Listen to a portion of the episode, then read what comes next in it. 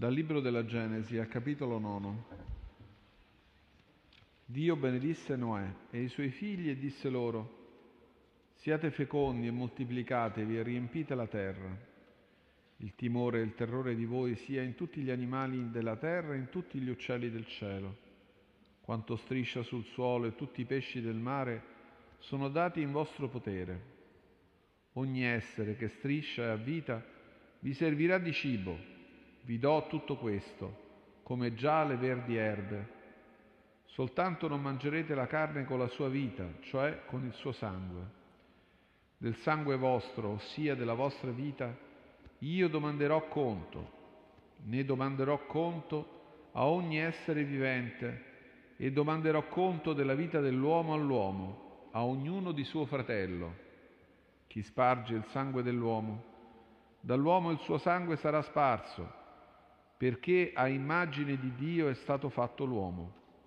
E voi siate fecondi e moltiplicatevi, siate numerosi sulla terra e dominatela.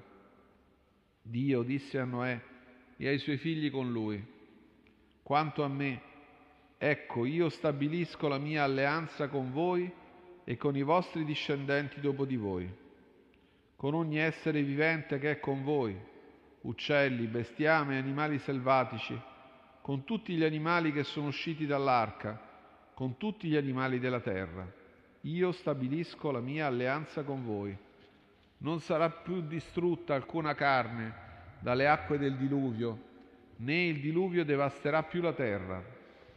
Dio disse, questo è il segno dell'alleanza che io pongo tra me e voi e ogni essere vivente che è con voi, per tutte le generazioni future Pongo il mio arco sulle nubi perché sia il segno dell'alleanza tra me e la terra.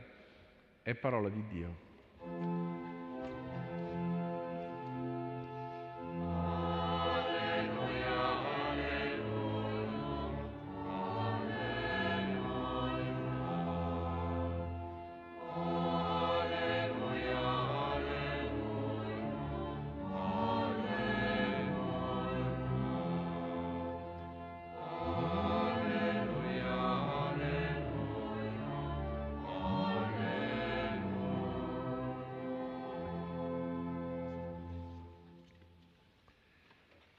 Cari fratelli e care sorelle, come ogni sera ci ritroviamo nella preghiera attorno alla parola di Dio. E anche oggi siamo lieti di accogliere quanti si uniscono alla nostra preghiera e che salutiamo, come Monsignor Giobando, Vescovo Ausiliare di Buenos Aires, Padre Miguel Gnagnez e i partecipanti al convegno indetto dal Dicastero dei Laici, Famiglia e Vita insieme a Monsignor Mendes Bracamonte del Venezuela. Abbiamo ascoltato stasera il passo del libro della Genesi che chiude il racconto del diluvio, un momento drammatico, quasi di rottura definitiva di Dio con l'uomo e con tutta la creazione. Il creatore, come sappiamo, aveva deciso di cancellare con il diluvio la sua opera, l'uomo, insieme a tutti gli animali, perché aveva constatato che ogni intimo intento del loro cuore non era altro che male. Il diluvio è conseguenza di una terra in cui l'uomo uccide il suo fratello, come Dio afferma a Noè nel capitolo sesto. È venuta per me la fine di ogni uomo, perché la terra, per causa loro, è piena di violenza. Noè aveva trovato grazia agli occhi del Signore, che per questo aveva deciso di salvarlo, chiedendogli di costruire un'arca per sé stesso, la sua famiglia e per ogni essere vivente. La fine del diluvio vede la conclusione di questa azione dell'ira di Dio e questa conclusione si rende evidente attraverso tre segni. Dio benedice Noè e i suoi figli, ripudia la violenza e sancisce l'alleanza con gli uomini e con tutti gli esseri viventi, lasciando come segno di essa l'arco nel cielo, l'arcobaleno. La benedizione di Dio indica la volontà del Signore di vivere in comunione con gli uomini e si manifesta attraverso la fecondità, segno di vita piena. La fine del diluvio è per l'Onnipotente il momento nel quale ribadire il ripudio di ogni violenza dell'uomo contro il proprio fratello. Quella stessa violenza che aveva segnato la storia dell'umanità fin da Caino e Abele.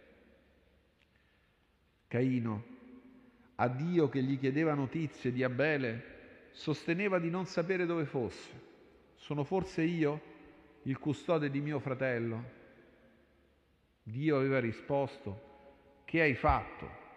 La voce del sangue di tuo fratello grida a me dal suolo.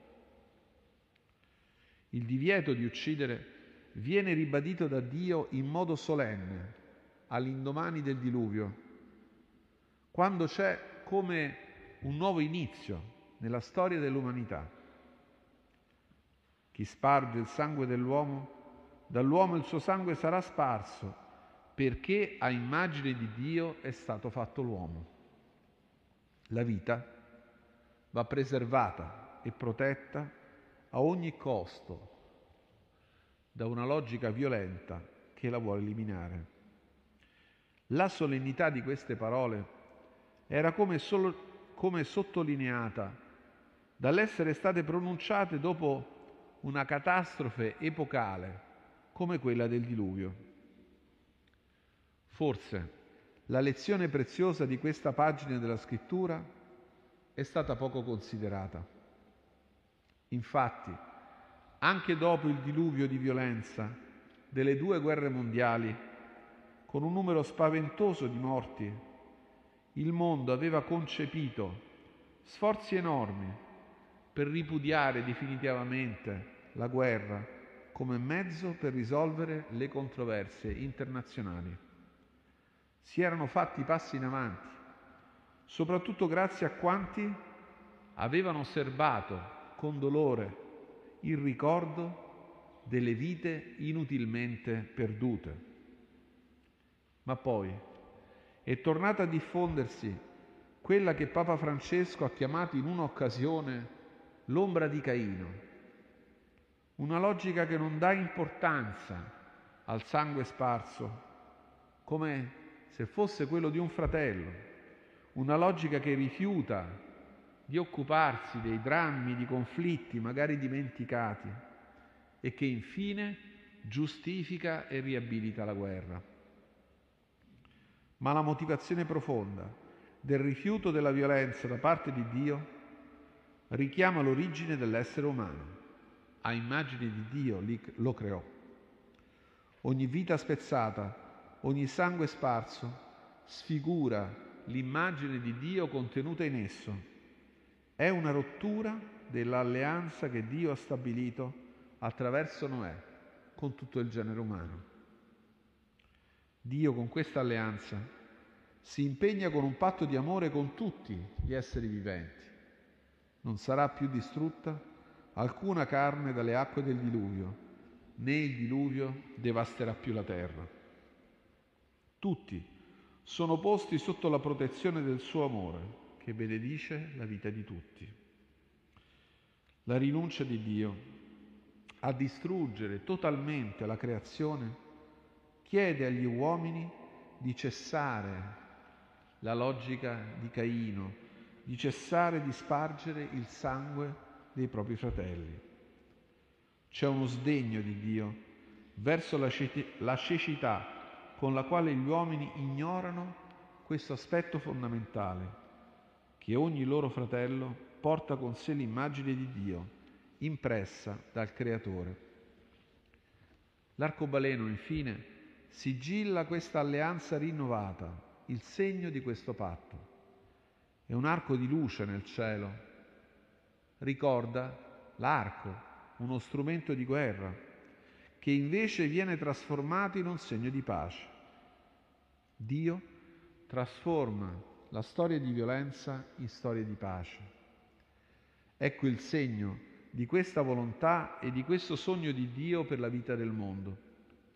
Che il Signore aiuti allora l'umanità a comprendere come sia urgente porre fine a ogni spargimento di sangue del fratello contro il fratello, perché sia ristabilito il comune legame tra tutti gli uomini, perché la famiglia umana possa riconciliarsi in armonia tra i suoi figli e con tutto il creato.